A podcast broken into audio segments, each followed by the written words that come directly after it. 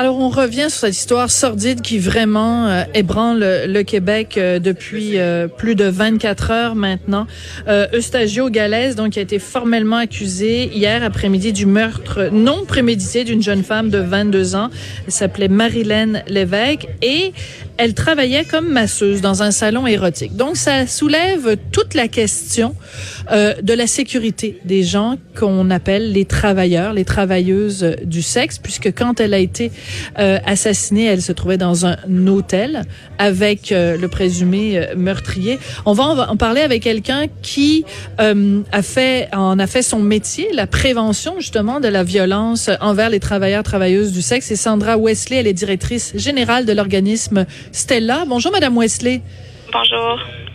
Quand arrive une histoire comme celle sordide qui est arrivée à Marilène Lévesque, comment on réagit? Comment vous, vous réagissez?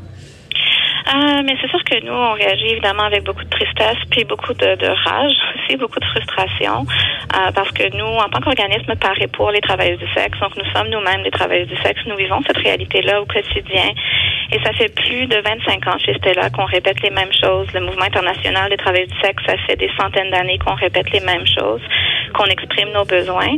Mais il semblerait que le public est plus intéressé à se poser toutes sortes de questions sur nous, euh, à, avoir des longs débats de ce qu'on fait ça par choix ou non, et des longs débats de qu'est-ce que ça veut dire, la prostitution. Euh, et nous, ce qu'on demande à la fin, c'est juste l'accès à nos droits humains. Euh, puis si on pense à une situation comme ça, on peut penser de toutes les façons que ça aurait pu être évité. Euh, et il y a des choses vraiment très simples qu'on peut penser. Euh, on a toutes sortes de campagnes dans les hôtels où on encourage les hôtels à dénoncer les travailleurs du sexe à la police. Donc, on peut penser la situation dans laquelle cette femme-là se trouvait si elle, si elle s'est sentie en danger, où elle a probablement senti qu'elle pouvait pas crier, qu'elle pouvait pas se sauver en courant de la chambre parce qu'il y avait des risques pour elle et sa sécurité de la part de l'hôtel, de la part des policiers.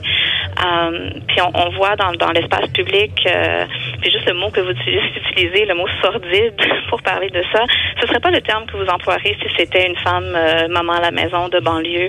Oh si si si, Madame Wesley. Euh, non non non non, on s'est mal compris, Madame Wesley. Mm-hmm. Puis je tiens à le préciser parce que c'est extrêmement important pour moi. Le choix des mots est très important. J'ai pas dit que le fait que Madame, euh, voyons que que Madame Lévesque euh, euh travaillait dans le, le, le travailleuse du sexe, que ça c'était sordide. Le meurtre est sordide. C'est sordide. Je vais vous expliquer pourquoi, Madame Oisel. C'est sordide parce que ce monsieur-là, qui est le présumé meurtrier, euh, était en libération conditionnelle. On vient d'en parler avec Maître Bellemare parce que il y a 15 ans, il avait été condamné à la prison pour avoir tué quelqu'un à coups de marteau et à coups de couteau. C'est ça qui est sordide. Mon mot sordide. Non, non, mais c'est important. Mm absolument rien à voir. Si euh, Madame Lévesque avait été euh, une mère de famille avec six enfants à la maison, j'aurais aussi utilisé le mot sordide. Je tiens à le préciser. OK, c'est bien noté. Euh, mais donc, euh, pour revenir là à, à ce que j'expliquais, donc, euh, pour nous, on a des besoins vraiment très, très clairs. Puis, ce qu'on entend dans l'espace public, tout le monde aime beaucoup parler des travailleurs du sexe. On est au milieu d'une commission en ce moment qui parle de l'exploitation sexuelle des mineurs, puis qui fait beaucoup dans le scandale, où tout le monde semble avoir une opinion sur nous. Euh, on a le Québec au complet qui se divertit toutes les semaines en regardant une série télé qui parle de violence contre les travailleurs du sexe.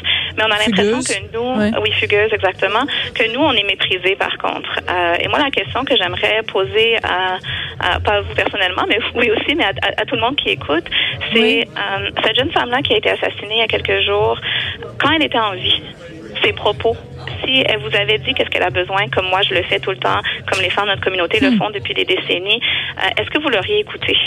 Euh, puis la réponse, en fait, est que généralement, non.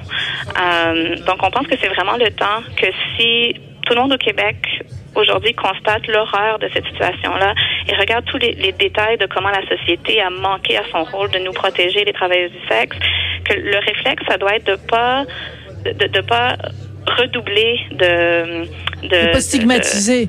c'est ça, de pas stigmatiser puis de ne pas reprendre l'idée que ben il faut abolir le travail du sexe, il faut se débarrasser des travailleurs du sexe.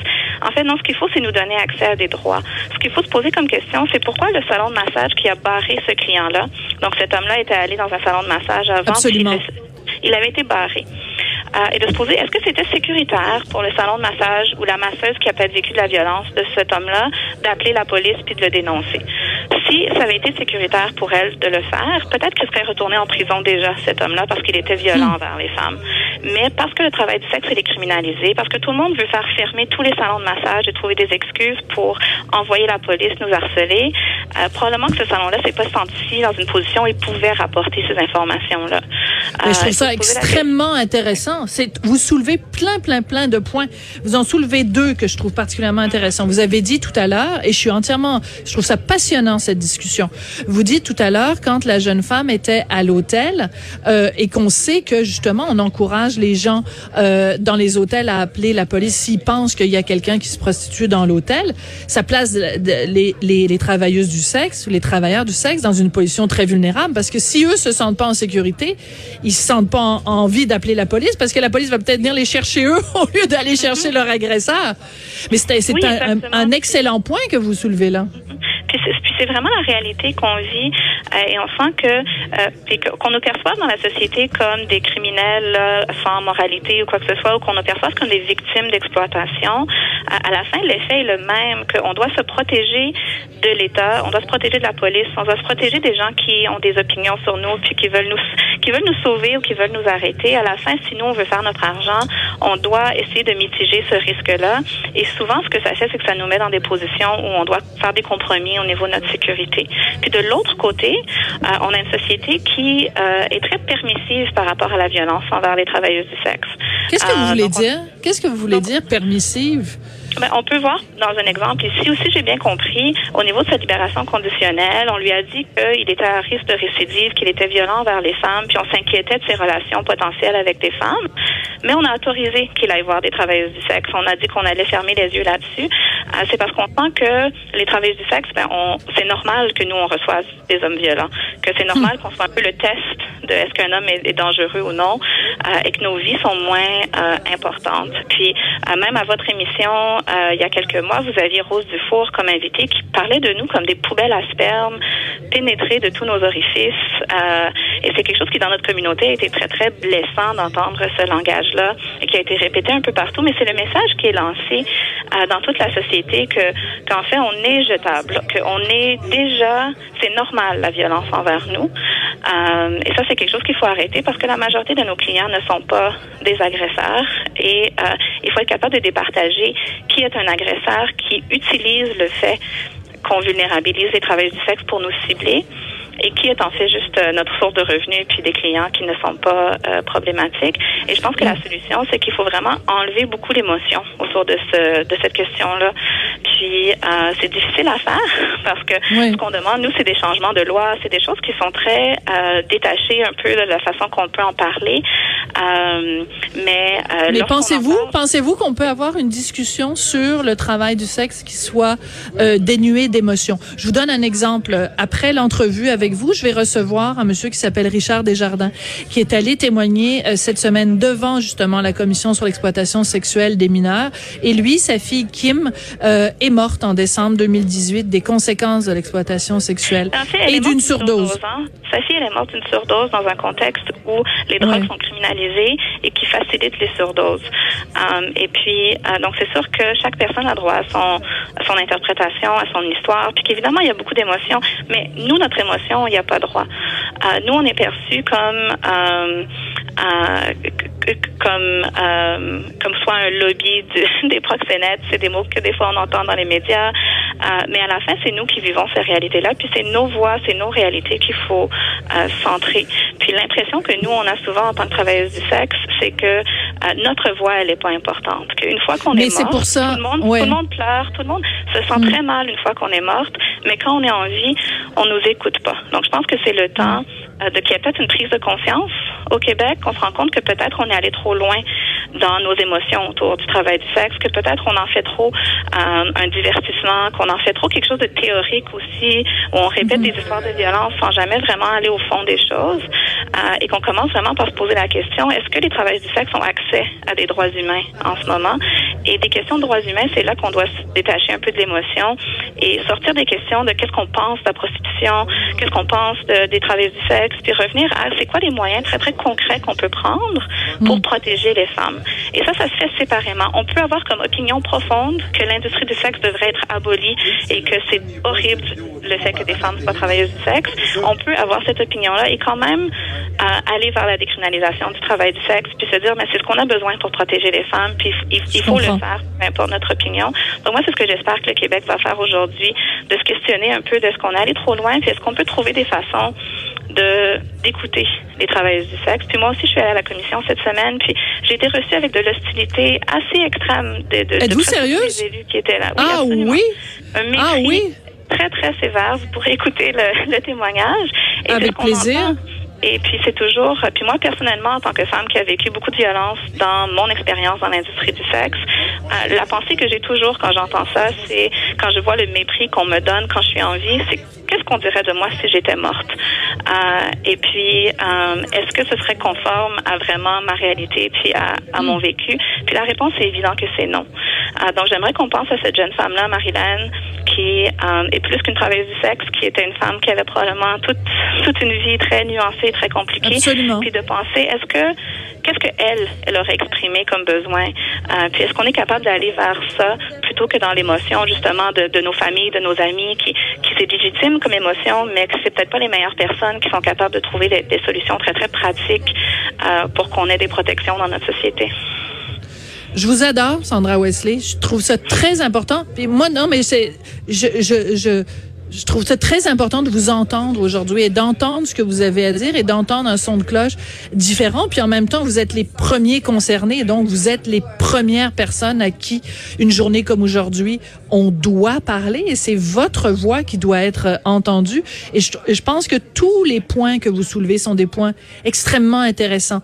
L'attitude qu'on a face aux travailleurs euh, du sexe, euh, l'attitude de la police, l'attitude même de ce que vous avez dénoncé tout à l'heure, la commission sur l'exploitation sexuelle des mineurs. Tout ça, toute l'attitude qu'on a face à vous. Et je pense que la question fondamentale que vous posez, est-ce qu'on a la même attitude envers vous quand vous êtes vivante ou quand vous êtes morte? Je pense que c'est la question euh, fondamentale. Euh, revenons à la question de la sécurité, Madame Wesley, parce que je trouve c'est extrêmement intéressant ce que vous dites. Comment on aurait pu, comme société, mieux protéger euh, Mademoiselle Lévesque? Euh, donc nous, la première chose là, c'est vraiment au niveau de la décriminalisation du travail du sexe. Donc c'est important qu'on ait plus des lois criminelles qui nous empêchent de créer euh, des milieux de travail sécuritaires. Donc ça, c'est un aspect qui est vraiment essentiel. Euh, évidemment, la commission sur les libérations conditionnelles euh, aurait dû avertir les travailleurs du sexe de la région de Québec que cet homme-là était en liberté et qu'il était ah intéressé d'acheter des services des travailleuses du sexe. Euh, donc c'est pas normal qu'il n'y ait pas eu un avis dans cette communauté-là, mais on voit que c'est impossible aussi dans un contexte criminalisé parce que la commission n'a probablement pas accès à notre communauté de cette façon-là. Euh, mais ça, c'est un élément qui aurait été euh, important et qu'on se questionne vraiment de comment est-ce qu'on normalise cette violence-là. Euh, et puis, euh, donc, on a besoin aussi de, de protection en, termes, en tant que travailleuse. Puis c'est ça qu'il faut revenir au fait que à la fin, euh, même si on peut avoir des opinions là différentes sur qu'est-ce que c'est le travail du sexe. Ça reste un travail, c'est quelque chose qu'on fait en échange d'argent euh, et que qu'on voit vraiment est-ce que les normes du travail ont un rôle, euh, est-ce que euh, la CSST a un rôle euh, et que si on essaye d'aborder ça avec ce genre d'attitude-là, ben, on peut arriver à trouver des moyens de protéger euh, les travailleuses. Puis ce qu'il faut fondamentalement aussi, c'est arrêter de normaliser la violence contre nous. il faut il faut penser à toutes les façons qu'on fait ça partout. Puis évidemment, il y a tout sortes de mesures. Euh, donc, nous, on a des recommandations très, très détaillées pour des réformes de loi, des réformes de politique, pour le travail de la police, euh, toutes ces choses-là. Euh, et puis, ben, écoutez, je vais vous... on pourra continuer cette conversation-là dans des moments euh, plus où on aura du, temps d'aborder ça de différents angles. Parce que si vous, si vous êtes d'accord que c'est important qu'on nous entende, ben, Absolument. on continue la conversation. Oui, puis écoutez, ça fait plusieurs fois que je fais des entrevues avec des gens de Stella. Pour moi, c'est très important que cette voix-là soit entendue, puis que Écoutez, l'émission s'appelle On n'est pas obligé d'être d'accord, c'est pas un hasard, mais euh, je trouve ça très important d'entendre votre voix aujourd'hui. Donc je rappelle, vous appelez Sandra Wesley, vous êtes directrice générale de l'organisme Stella. Merci beaucoup d'avoir pris le temps de nous parler euh, aujourd'hui. Merci à vous. Merci. Au revoir.